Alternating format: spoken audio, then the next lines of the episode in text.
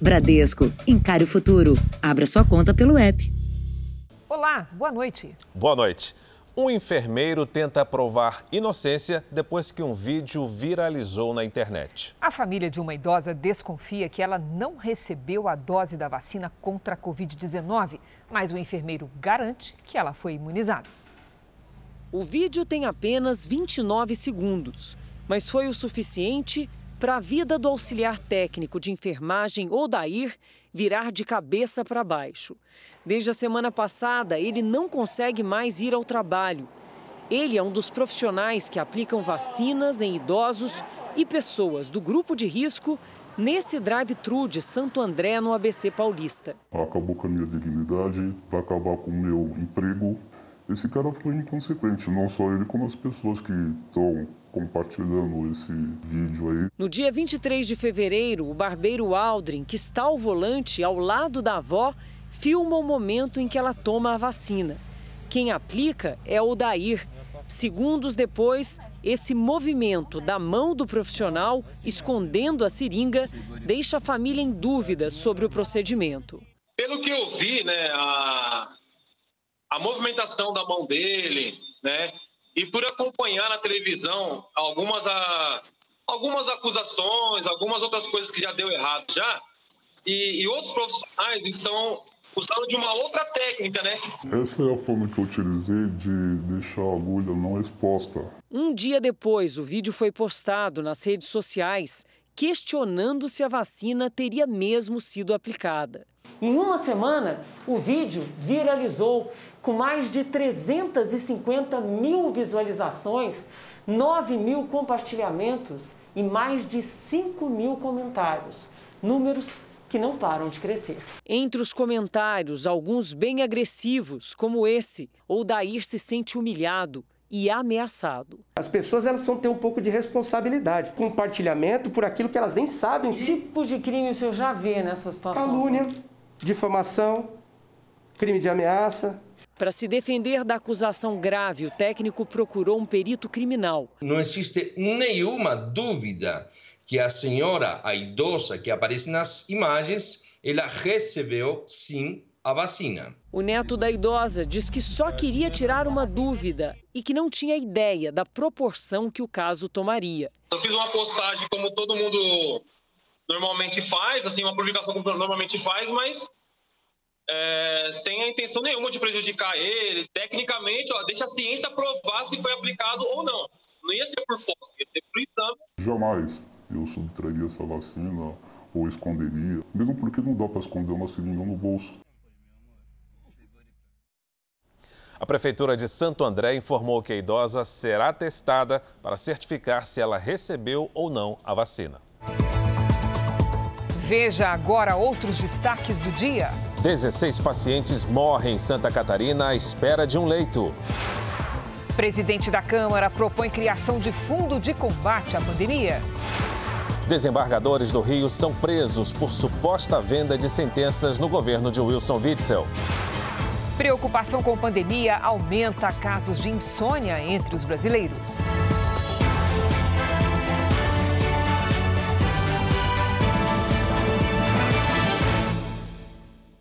Oferecimento Bradesco. Encare o futuro. Abra sua conta pelo app.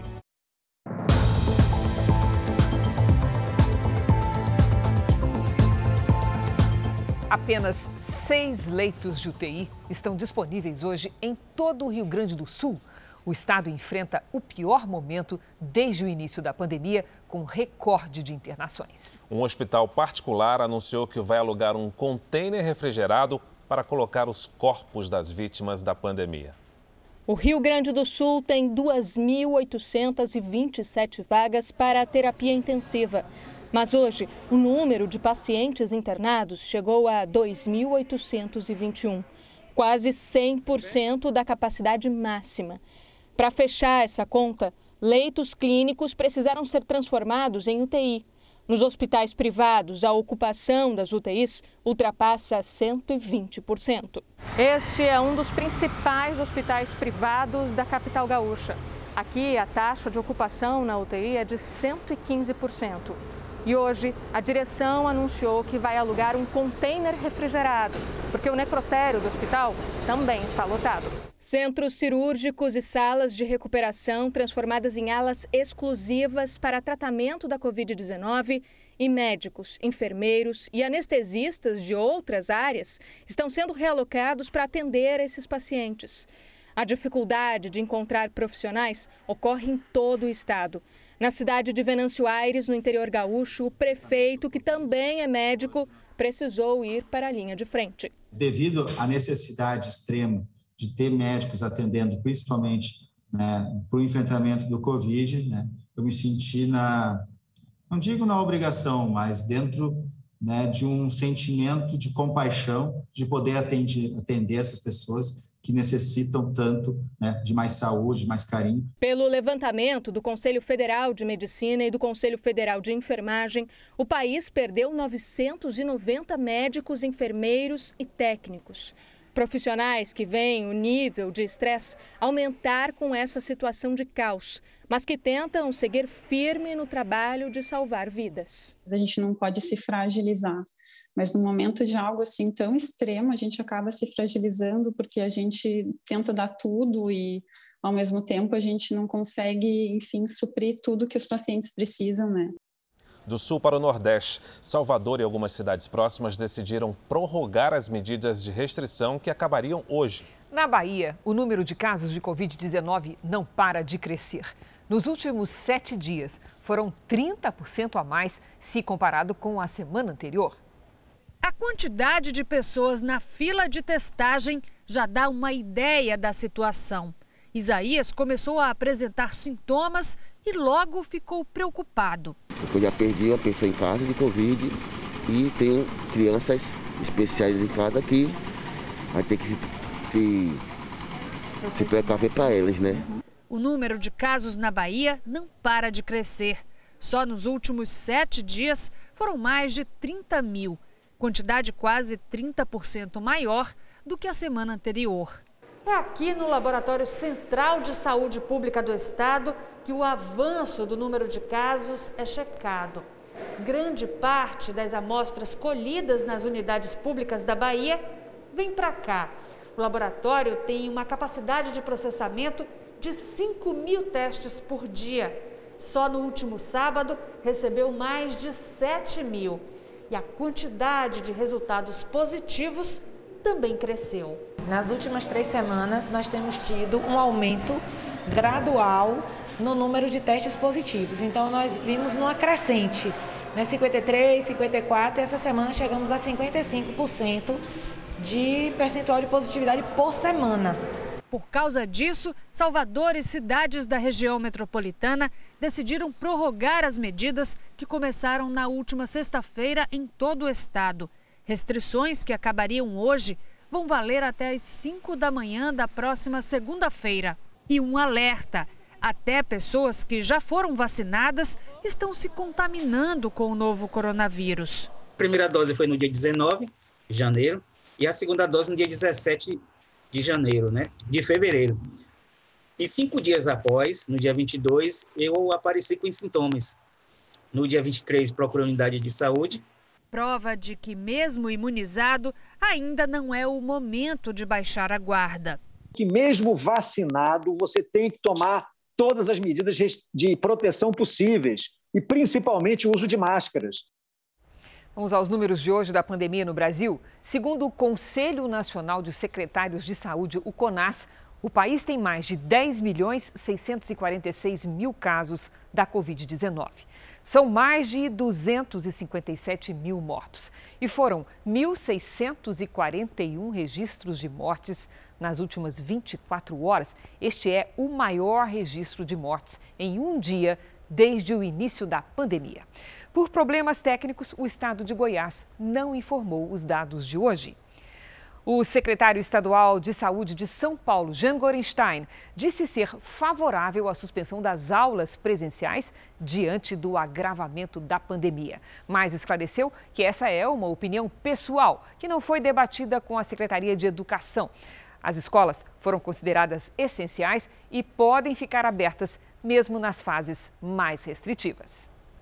Um levantamento feito em cartórios do Brasil constatou que a Covid-19 tem afetado um número maior de jovens. Houve um aumento de quase 50% das mortes no começo deste ano em relação aos últimos meses do ano passado em pessoas com idade entre 20 e 40 anos.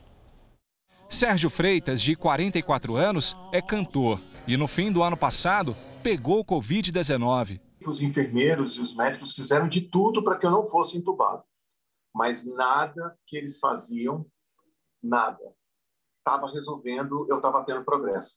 Eu estava só piorando, só piorando. André Júnior, de 34 anos, era vocalista de uma banda de pagode. A mulher dele, um ano mais jovem, estava grávida de sete meses.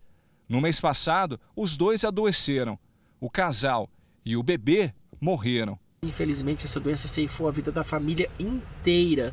Né? Os, dois, os dois jovens saudáveis que tinham uma vida imensa ainda pela frente, que infelizmente foi interrompida por essa doença. O avanço da Covid-19 no país tem afetado jovens com mais frequência. O número de pacientes que morreram com a doença com idade entre 20 e 49 anos aumentou quase 50% nos dois primeiros meses deste ano, na comparação com os dois últimos meses de 2020. E a mudança no perfil dos pacientes já tem provocado impacto no sistema de saúde. Segundo o secretário de Saúde de Goiás, pacientes mais jovens em estado grave normalmente demandam mais tempo na terapia intensiva. As cepas novas, elas estão mais graves, elas estão acometendo jovens, elas não são de pacientes somente que têm comorbidade e também ela dissemina muito mais rápido. Sérgio ainda se recupera das sequelas da doença. Foram 27 dias de internação. Eu sempre falo que é uma mistura de emoções. Você tem o medo de perder a pessoa, você tem medo de perder o marido, o companheiro, o pai, Quatro desembargadores do Tribunal Regional do Trabalho do Rio foram presos por suspeita de receber propina para favorecer organizações sociais da saúde que estariam banidas de assinar contratos públicos. As prisões são um desdobramento da operação que afastou do cargo o governador Wilson Witzel. O Tribunal Regional do Trabalho do Rio de Janeiro está na mira da Procuradoria-Geral da República. Quatro desembargadores, entre eles o presidente da casa, José da Fonseca Martins Júnior, foram presos suspeitos de participar de um esquema de corrupção. De acordo com as investigações, também fariam parte da suposta quadrilha advogados e familiares dos magistrados. Um deles é Manuel Peixinho, que foi advogado do governador afastado do Rio, Wilson Witzel. No total, 12 pessoas foram presas. De acordo com o Ministério Público Federal, os integrantes do esquema teriam recebido cerca de 16 milhões de reais de propina. Em troca, agilizaram processos trabalhistas de empresas da área da saúde e do transporte. Os procuradores já sabem que organizações sociais que teriam sido banidas de fechar contratos públicos voltaram a firmar acordos com o governo do Rio com a ajuda dos parceiros do Judiciário. O desembargador Marcos Pinto da Cruz seria o líder do grupo. As investigações apontam que o escritório de advocacia da irmã de Marcos, Eduarda Pinto da Cruz, era usado no esquema de lavagem de dinheiro. Os valores da caixinha do Tribunal Regional do Trabalho eram depositados como forma de pagamento por supostos serviços jurídicos. Entre 2018 e 2020, apenas Marcos teria recebido mais de 3 milhões de reais. Pelo menos sete empresas aparecem no processo. Todas foram citadas na delação premiada de Edmar Santos, o ex-secretário de Saúde do Estado. A Justiça pediu o afastamento imediato dos quatro desembargadores. O Superior Tribunal de Justiça entendeu que só as prisões podem interromper as ações da organização criminosa que estaria em plena atividade e ainda destruindo provas. Segundo a ministra do STJ, a venda de decisões judiciais e a movimentação de dinheiro em espécie é contínua no Tribunal Regional do Trabalho. O TRT informou que está à disposição das autoridades no que for necessário para auxiliar nas investigações. A organização social Pró Saúde disse que não recebeu um único centavo dos valores trabalhistas atrasados e que os valores pagos foram depositados diretamente nas contas dos profissionais da saúde. O consórcio dos transportes afirmou desconhecer qualquer possibilidade de existência de irregularidades nos processos do Tribunal Regional do Trabalho. Nós não conseguimos contato com as defesas dos quatro desembargadores presos. As defesas dos advogados Manuel Peixinho e Eduarda Cruz, que também foram detidos, não responderam. O senador Flávio Bolsonaro respondeu hoje à reportagem publicada pelo site O Antagonista sobre a compra de uma casa no valor de quase 6 milhões de reais em Brasília. Segundo o senador, a maior parte foi financiada e o restante pago com o dinheiro da venda de imóveis no Rio de Janeiro. A mansão fica no Lago Sul, bairro nobre da capital federal. São mais de mil metros quadrados de área construída, num terreno de 2.500 metros quadrados. Um imóvel de dois pavimentos, com muito espaço, luxo e conforto. A mansão foi comprada pelo senador por quase 6 milhões de reais. Parte desse valor foi financiada junto ao Banco Regional de Brasília. A escritura do imóvel do senador foi lavrada na cidade de Braslândia, que fica a 45 quilômetros aqui da área central de Brasília. Segundo o parlamentar, não há nenhum problema nessa compra. Estou sendo bastante objetivo eu vendi um imóvel que eu tinha no Rio de Janeiro, vendi uma franquia que eu possuía também no Rio de Janeiro e dei entrada numa casa aqui em Brasília e a maior parte do valor dessa casa está sendo financiada num banco, numa taxa que foi aprovada conforme o regimento familiar, como qualquer pessoa no Brasil pode fazer. Então eu lamento essa, essa exploração com um fato simples, isso tudo está numa escritura pública, portanto acessível a qualquer brasileiro, acessível a qualquer imprensa. O senador disse ainda que, com a divulgação da compra do imóvel, a família dele foi exposta. Em função disso, já oficiei o GSI, que é o órgão responsável aqui no governo pela segurança da família do presidente, para que intensifique a segurança aqui no entorno da minha residência. Então, pessoal, é apenas isso, nada além disso, qualquer coisa a mais é pura exploração por parte da imprensa. Está tudo redondinho, dentro da lei e sem problema nenhum. A seguir, você vai saber como o governo pretende compensar os impostos que vai deixar de cobrar do diesel e do gás de cozinha. E também, presidente da Câmara propõe aos governadores a criação de um fundo de combate à pandemia.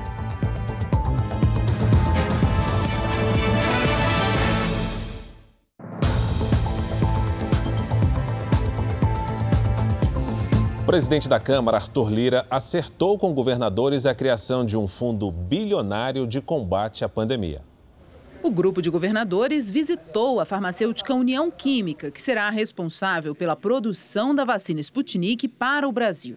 A intenção é comprar o imunizante russo sem o intermédio do governo federal, para acelerar a vacinação no país. Eles estão se organizando para produzir mais 8 milhões de doses por mês e nesta nova produção nós, governadores, nos colocamos à disposição para comprar essas vacinas, mesmo que elas sejam colocadas no PNI com posterior devolução pelo governo federal, para que nós possamos, o mais rapidamente possível, aumentar o número de vacinação em todo o país. Os governadores também se encontraram com o presidente da Câmara, Arthur Lira. Na pauta, o orçamento voltado para socorrer os estados durante a pandemia. Todo o nosso esforço para que esses encaminhamentos sejam dados com muita responsabilidade, calma, com harmonia e que todos nós tenhamos um único objetivo, que em vez de tratarmos as coisas na discórdia, na disputa política, nas diferenças ideológicas, todos nós nos unamos nesse momento para resolver o problema da vacinação, vacina para os brasileiros, com maior brevidade, com maior urgência, com mais efetividade. O presidente da Câmara fez uma proposta que, dentro do orçamento da União deste ano, seja criado um fundo de combate à pandemia. Ficou acertado que serão 12 bilhões de reais em emendas parlamentares e mais 2 bilhões e 500 milhões de reais do Fundo Emergencial de Combate à Pandemia. Na reunião também foi discutida a volta do auxílio emergencial. O auxílio emergencial é fundamental. O valor, é, naturalmente, o valor de 600 reais é muito, é muito menor que um valor de 250 reais. Mas nós não podemos também achar que o, que o orçamento da União ele é ilimitado. Então, é importante que se retome o auxílio emergencial. Os novos aumentos da gasolina, do óleo diesel e do botijão de gás nas refinarias começaram a valer hoje. Em conversa com apoiadores, o presidente Jair Bolsonaro destacou o decreto que reduz os impostos sobre esses produtos. O presidente Jair Bolsonaro começou o dia falando do decreto que zera por dois meses a cobrança de PIS e da COFINS do diesel e do gás de cozinha. Você vai chegar no posto de combustível, vai ver lá o preço do diesel na refinaria, imposto federal zero, vai ver o imposto estadual e vai ver também a margem de lucro do, dos postos, bem como a margem de lucro das distribuidoras, para a gente começar a apurar os verdadeiros responsáveis pelo preço alto do combustível. Isso não é interferência, isso é transparência, coisa que não tínhamos. O governo vai deixar de arrecadar cerca de 3 bilhões e meio de reais sem a cobrança desses impostos. Para compensar essa perda, serão elevados os tributos sobre bancos e retiradas isenções do setor petroquímico e na compra de carros por pessoas com deficiência. Apesar disso, pela quinta vez no ano, a Petrobras aumentou o preço dos combustíveis. A gasolina já acumula alta de mais de 41%, o diesel de quase 34% e o gás de cozinha 17%. Com essa nova alta, os caminhoneiros já voltaram a fazer ameaças de greve. Em uma entrevista para o canal de investimentos Primocast, o ministro da Economia, Paulo Guedes, disse que enquanto se sentir útil e tiver a confiança do presidente, ficará no cargo. O ministro também afirmou que continua enquanto estiver fazendo as coisas que acredita e que ofensa e medo não o tiram do governo. Na mesma entrevista, o ministro falou sobre os riscos de não se controlar os gastos públicos. Para virar Argentina, seis meses, para virar Venezuela, um ano e meio. Se fizer errado, vai rápido. Agora, quer ir para o outro lado, quer virar, quer virar Alemanha, quer virar Estados Unidos, 10, 15 anos na outra direção.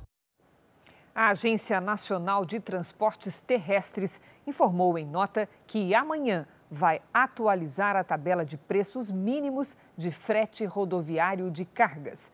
O reajuste é aplicado toda vez que a variação no preço do óleo diesel fica superior a 10% em relação ao preço da planilha de cálculos da Política Nacional. Agora o esporte começa hoje aqui na Record TV a transmissão com exclusividade do Campeonato Carioca. A estreia será daqui a pouco com Flamengo e Nova Iguaçu no Maracanã. E é para lá que nós vamos agora com a repórter Aline Pacheco. Aline, boa noite, a bola está com você. Olá, boa noite. Por aqui está tudo pronto para as duas equipes entrarem em campo. E além do Rio, Outros estados também vão acompanhar os jogos. Esse ano a competição reúne 12 clubes com um formato mais enxuto e também mais especial para os torcedores. As quatro primeiras colocadas aí vão disputar as semifinais e também as finais em jogos de ida e volta. Os quatro grandes clubes do Rio, Vasco, Flamengo, Fluminense e Botafogo reúnem 60 milhões de torcedores. Cris, Fara. Obrigado, Aline. Veja a seguir: a pandemia tira o sono dos brasileiros. De cada 10, 8 não dormem direito. E também, Santa Catarina começa a transferir pacientes com Covid-19. 16 morreram na fila de internação.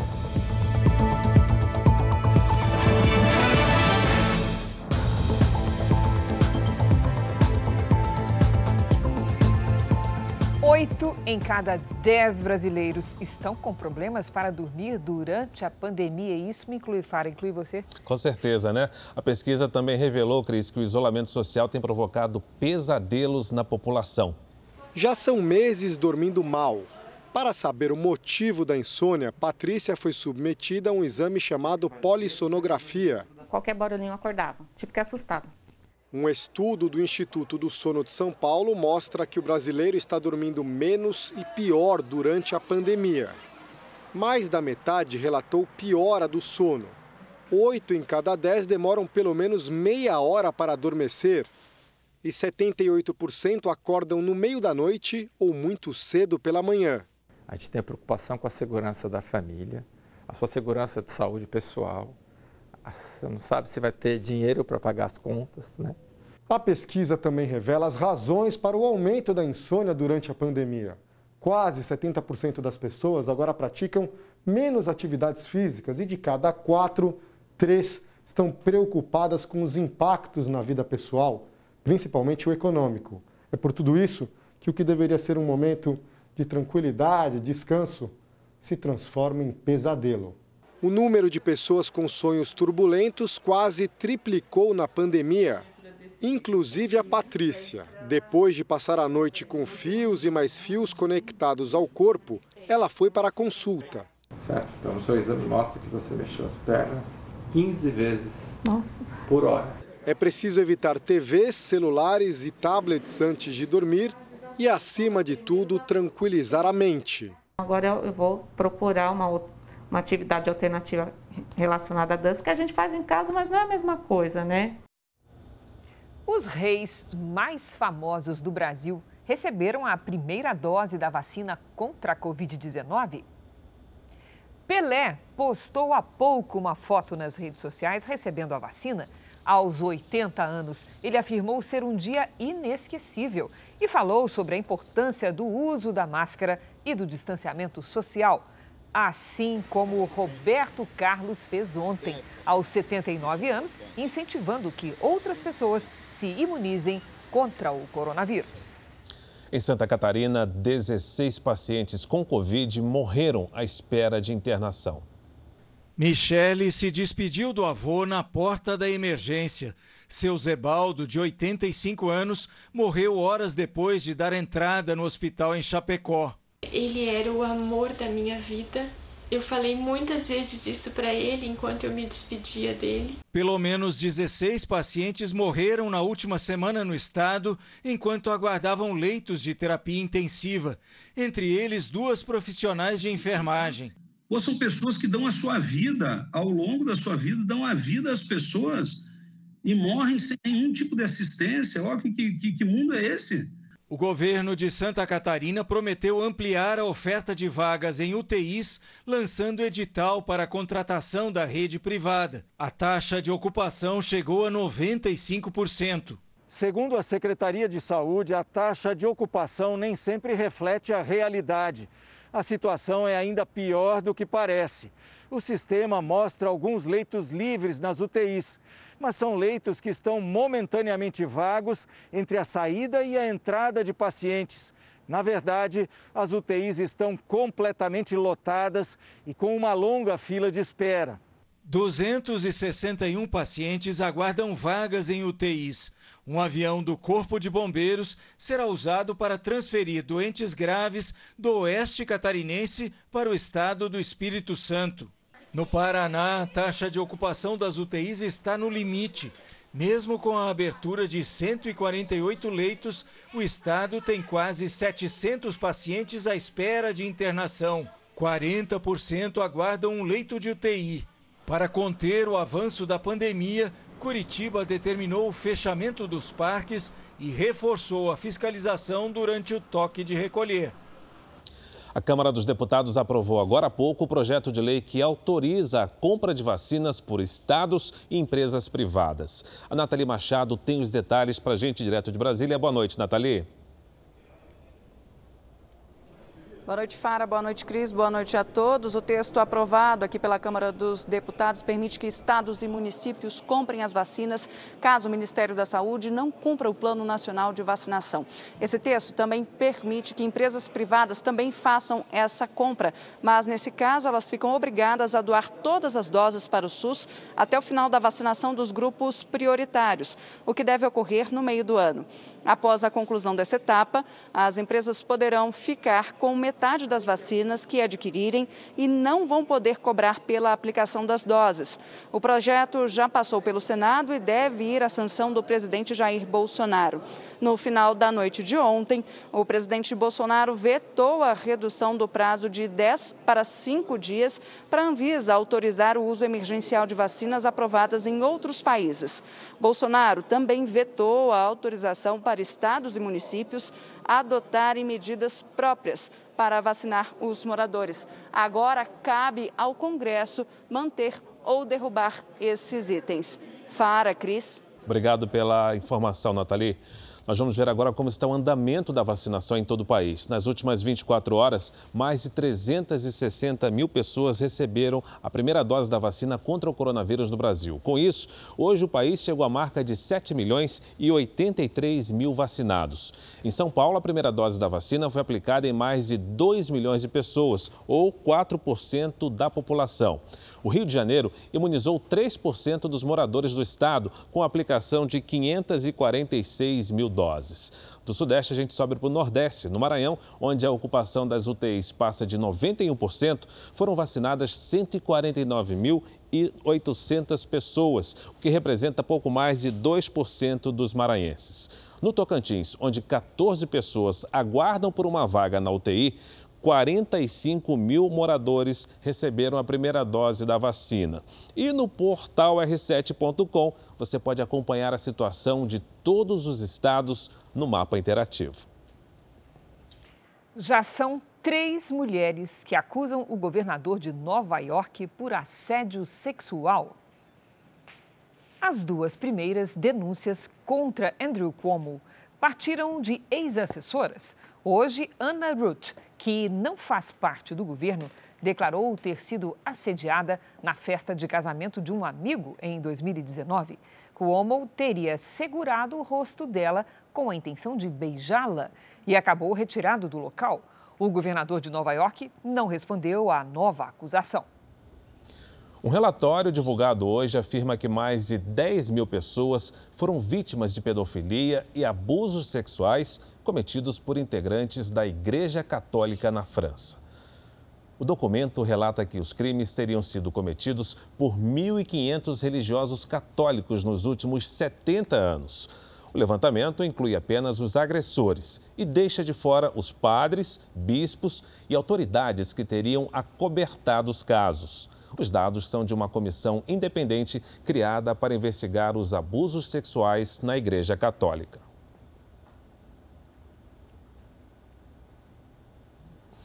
Uma obra no coração da maior cidade do país já teve a entrega adiada por cinco vezes. Com um atraso de quase um ano, a reforma do novo Vale do Anhangabaú deve acabar no início de abril. Está cercada de polêmicas e milhões de gastos extras. Junho de 2020. 20 de setembro de 2020. 30 de outubro de 2020. 31 de dezembro de 2020. 31 de janeiro de 2021. E previsão de conclusão da obra, 1 de abril de 2021 um vai e vem, fecha e abre de recomeços e cancelamentos que custam caro. Inicialmente, a obra ia custar 80 milhões de reais. Em março do ano passado, um reajuste elevou esse valor para quase 94 milhões. E agora teve outro reajuste de contrato. E a obra vai custar quase 106 milhões de reais para os cofres públicos. Segundo o consórcio responsável pela obra, o custo aumentou por causa de imprevistos e alterações no projeto. E por conta do atraso, passou a valer o aditivo que previa um reajuste de quase 12 milhões de reais caso a obra atrasasse. A demora na revitalização do Ayangabaú também angustia donos de hotéis, de restaurantes e comerciantes da região que sofriam os efeitos da pandemia e viram a renda cair muito.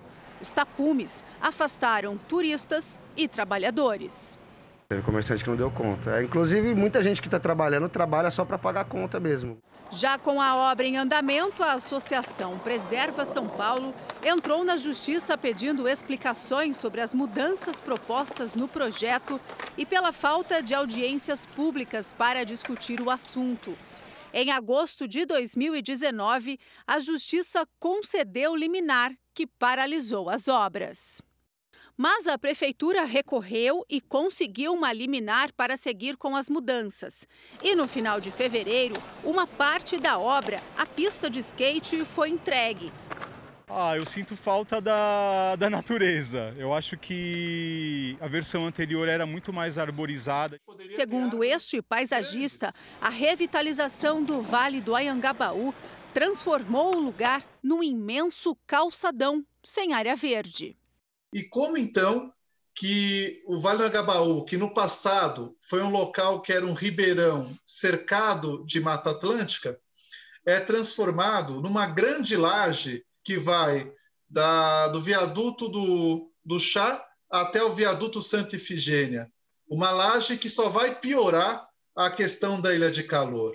E imagens como esta, recentes, de alagamentos na região, podem se repetir.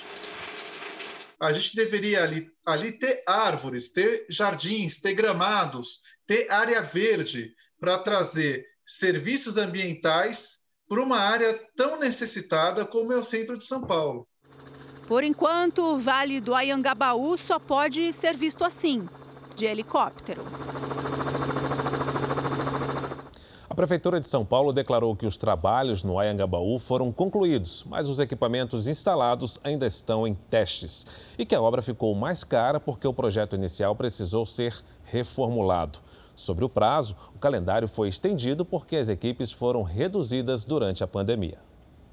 Uma veterinária com síndrome de RAF morreu em um hospital de Recife. Quem tem as informações é a Priscila Assis. Olá, boa noite, Priscila.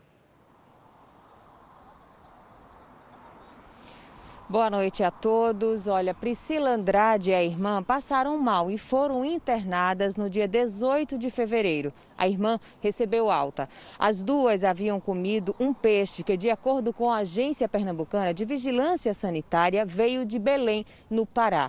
A mãe informou a morte de Priscila em uma rede social. Dados da Secretaria de Saúde de Pernambuco revelam que entre 2017 e 2021, 10 casos da doença de RAF foram registrados em Pernambuco. Cinco casos suspeitos seguem em investigação. O sintoma mais característico da doença é o escurecimento da urina logo depois da ingestão de crustáceos e pescados. A médica veterinária, esse caso acabou se tornando o primeiro registro de morte causada pela doença aqui em Pernambuco. Fara, Cris. Obrigada, Priscila. O real perde valor com os impactos da pandemia. E as famílias brasileiras sentem o enfraquecimento da moeda na alta dos preços dos alimentos e também do transporte. Em um ano, o real bateu recorde de desvalorização em relação ao dólar, mais de 21%. A crise sanitária provocada pelo coronavírus é um dos motivos para a alta da moeda americana. Para efeito de comparação, a média de casos de Covid nos Estados Unidos está agora em queda de 21%, enquanto no Brasil a alta é de 23%. Com a subida do dólar, todos os produtos importados pelo Brasil ficam mais caros, de fertilizantes ao trigo, encarecendo os preços nas feiras livres e nos supermercados. E o consumidor já percebeu isso. Pão mesmo, o pão está muito caro. O arroz está muito caro, o feijão está caro, está tudo muito caro. Carne, mistura.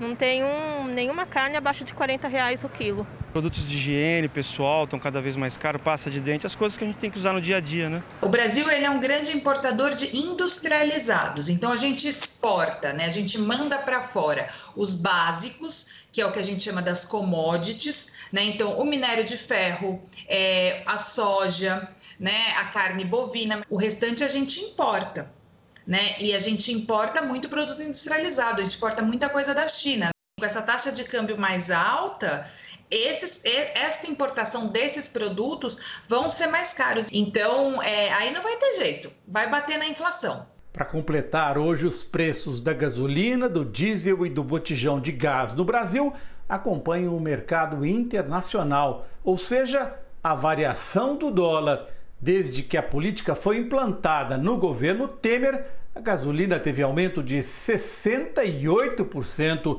e o diesel de quase 20%. A equipe econômica previu um controle maior sobre o dólar, mas as projeções não se confirmaram. Hoje a moeda americana fechou com valorização de 1,17%, vendida a R$ 5,66, batendo um novo recorde desde novembro do ano passado. O empresário, olha que ele fica é, com os pés atrás em relação à, à, situação econômica de um país, ele vai congelar a decisão dele de novos empregos, não tem jeito. O custo de produção para as micro e pequenas indústrias de São Paulo teve o pior resultado dos últimos oito anos. As incertezas são muitas, porque as empresas ficam sem saber o quanto vão pagar pelos insumos. É preciso planejamento financeiro para fabricar um produto negociar o preço de vários itens com diferentes fornecedores, para garantir que o produto final chegue ao cliente. Acontece que uma pesquisa do Sindicato das Micro e Pequenas Indústrias de São Paulo mostra que o custo de produção é o pior desde 2013, quando o estudo começou. O desafio não é só a pandemia, mas é a busca constante por alternativas para que a cadeia produtiva não pare. Aquele que não conseguir repassar o preço é questão de tempo, ele vai acabar ou fechando ou absorvendo esses prejuízos, porque é impossível você suportar uh, tudo isso como está. Nesta empresa de materiais pedagógicos em Santo André, Grande São Paulo, o custo total aumentou 22%. Meu custo de produção, eu vi ele ser impactado principalmente no quesito de plásticos, das embalagens também foi muito impactado e também nós tivemos a questão da madeira. E não foi só aqui, mas a maior parte dos entrevistados diz que o principal problema com o custo de produção são os insumos e a matéria-prima. Para 91%, o preço está mais alto. São 290 mil micro e pequenas indústrias que representam mais de 40% do setor industrial no estado. Nesta aqui, do setor de alimentos, a margem de lucro diminuiu com o aumento do preço do cacau e da farinha. Tem uma variação com o dólar e a gente usa muito. Nós somos uma fábrica de biscoito, usa muita farinha, nós usamos pão de mel, usa muito chocolate. A instabilidade de preços no abastecimento é um risco para quem quer planejar o futuro. Isso sim pode vir a dar um boom ou uma bolha no questão de aumento de preços, não hoje, mas daqui a alguns meses, quando a indústria não conseguir mais sustentar esses contínuos repasses da, das matérias-primas. O presidente americano Joe Biden disse hoje que os Estados Unidos vão ter doses suficientes para vacinar todos os adultos até o mês de maio. E o Centro de Controle e Prevenção de Doenças fez um alerta de que as variantes do coronavírus podem dar origem a uma quarta onda no país. A velocidade da contaminação tem sido maior do que a de vacinação. A constatação vem das autoridades de saúde que viram o número de novas infecções subir depois de duas semanas de queda nos Estados Unidos. Tudo que foi conquistado com muito custo até agora está ameaçado, disse a doutora Rochelle Walensky, diretora do CDC. A situação é a mesma em muitos outros países, segundo a Organização Mundial da Saúde. Pela primeira vez em sete semanas, houve um aumento significativo no número de casos de coronavírus em países da Europa, das Américas e do Sudeste da Ásia. Para o diretor da OMS, a Covid-19 não vai acabar nesse ano. E mesmo com a vacinação, as medidas de proteção não podem ser abandonadas. Mais de 50 milhões de vacinas da Pfizer e da Moderna já foram aplicadas nos Estados Unidos. Hoje, os americanos também começaram a receber o imunizante de dose única da Johnson Johnson. O governo anunciou que 4 milhões de doses do imunizante foram distribuídos para os estados e que a farmacêutica Merck vai ajudar a expandir a produção da nova vacina no país. Vamos com a previsão do tempo? A terça-feira foi de limpeza e alerta com os transtornos causados pela chuva em Santa Catarina. Será que tem previsão de mais temporais no sul do Brasil? Vamos saber com a Lidiane Sayuri. Boa noite, Lid. Vem mais chuva, amiga? Vem sim, Cris. Boa noite para você, para o Fara, para todo mundo aí do outro lado. Olha, ventos na costa catarinense atraem a umidade da Amazônia. Esses sistemas aliados a outras áreas de instabilidades provocam muita chuva pelo sul, principalmente em Santa Catarina. No Rio Grande do Sul, temporais isolados com granizo amanhã. A chuva preocupa também no outro extremo do país. Na região norte, o Rio Madeira está em alerta para transbordamento em Porto Velho. Falta um pouco mais de 70 centímetros para a possibilidade de inundação.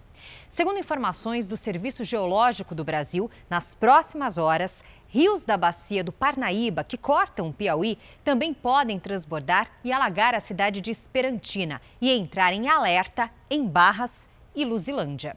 Este cenário pode piorar já que amanhã chove forte em parte da região norte e de Mato Grosso. No leste nordestino, mais temporais. Nas outras áreas, chove em forma de pancadas. Tempo firme mesmo, apenas entre Minas e Bahia. Máxima amanhã de 28 graus em Goiânia e faz até 24 em Curitiba. Chove forte em Porto Velho e Maceió, com 27 e 31 graus. Em Brasília, máxima de 25 com chuva isolada. E em São Paulo, pancadas com 30 graus à tarde, Cris. E março está apenas começando, né, Lídia? Exatamente, as águas de março. Importantes alertas. Muito obrigada, Lídia. Até amanhã. O cão da raça Pitbull, que teve as patas mutiladas por um vizinho em Minas Gerais, já voltou a andar. Sansão ganhou uma prótese que veio dos Estados Unidos. E essa novidade, com certeza, encheu de alegria toda a família. Os primeiros passos de uma vida nova. Sensacional, Sansão!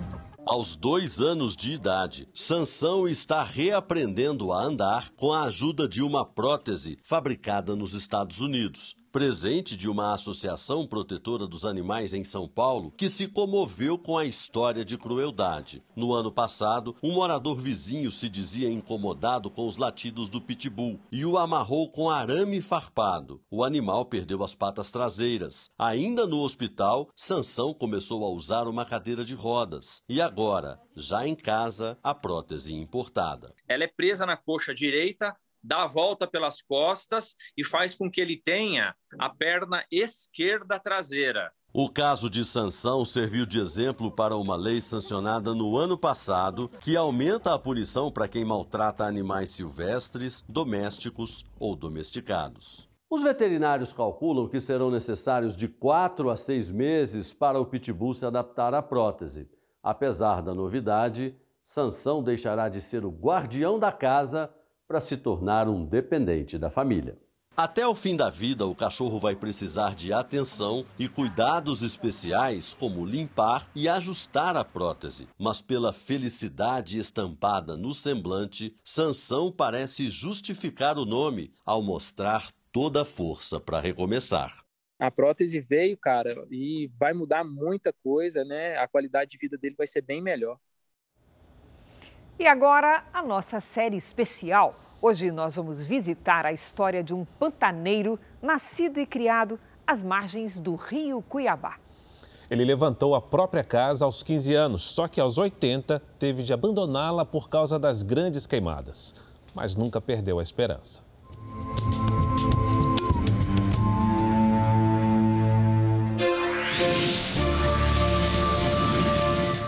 Voltar ao Pantanal depois das queimadas é ter a chance de um reencontro.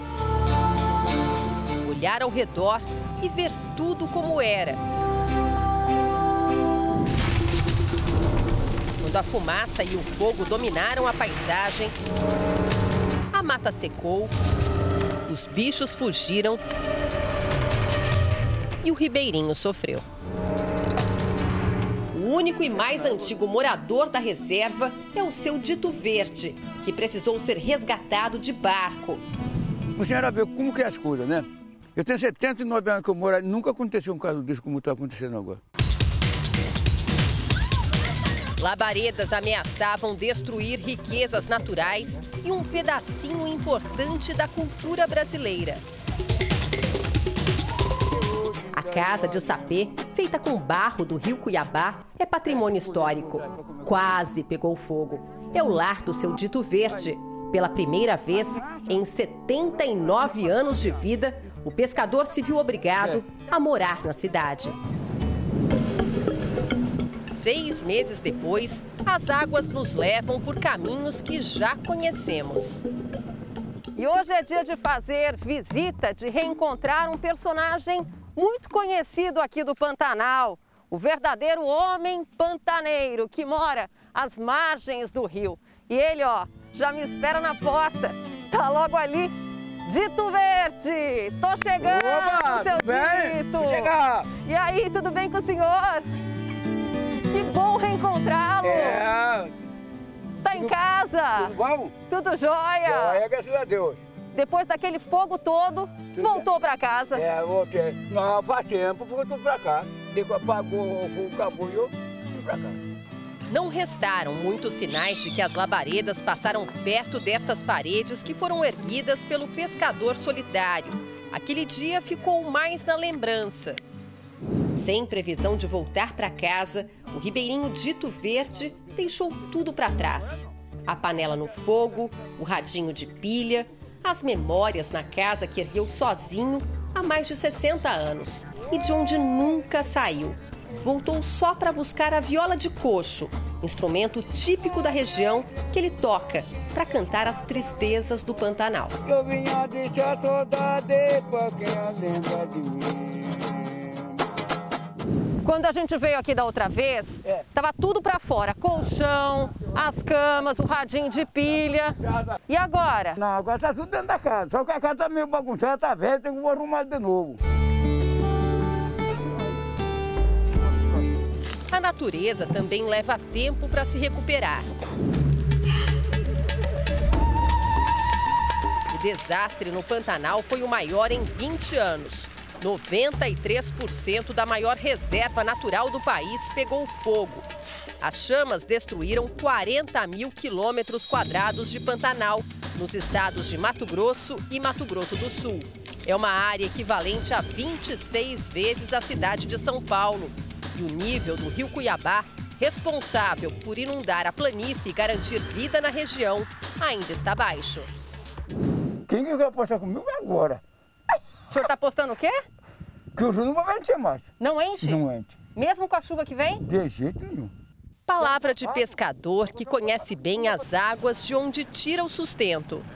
E como muitas casas aqui da população ribeirinha, a cozinha é, fora, ó. É, fora do, do, da casa. Fogo aceso, gente, olha só. É o almoço, Dito Verde? É, aqui que eu fiz a comida. Aí, ó, ainda sobrou um pouquinho de arroz, ó. Arroz. E É. cadê o peixe? Cadê o peixe? O peixe acabou, essa duas com o pé pequeno, comi. Pescou É. hoje mesmo? É. Todos os dias era esperar na canoa para sentir o almoço fisgar a isca. Mas depois da última queimada, o rio não está muito para peixe. É o que conta o Dito Verde. Aquele tempo, eu já tinha muito bicho, tinha muito peixe, mas a- eu vou falar para você hoje. Né? Se não fechar essa pescaria, daqui um dia não, não tem só água no rio. Há algumas semanas, o turismo de pesca foi retomado no Pantanal. Pesquisadores da Universidade Federal de Mato Grosso avaliam a qualidade da água do rio Cuiabá depois dos incêndios. Recolheram amostras para verificar o impacto das cinzas levadas pelas chuvas. O estudo vai durar dois anos. A gente teve um comprometimento da água naquele momento, né? O que nos deixou bastante entristecido foi ver que os animais que consumiam aquela água estavam morrendo. Para nossa alegria, não foi é, dentro de uma proporção muito grande. Para alegria também de Ribeirinho Pantaneiro, que nunca vai abandonar a vara de pesca e a viola de coxo, nem a terra onde nasceu.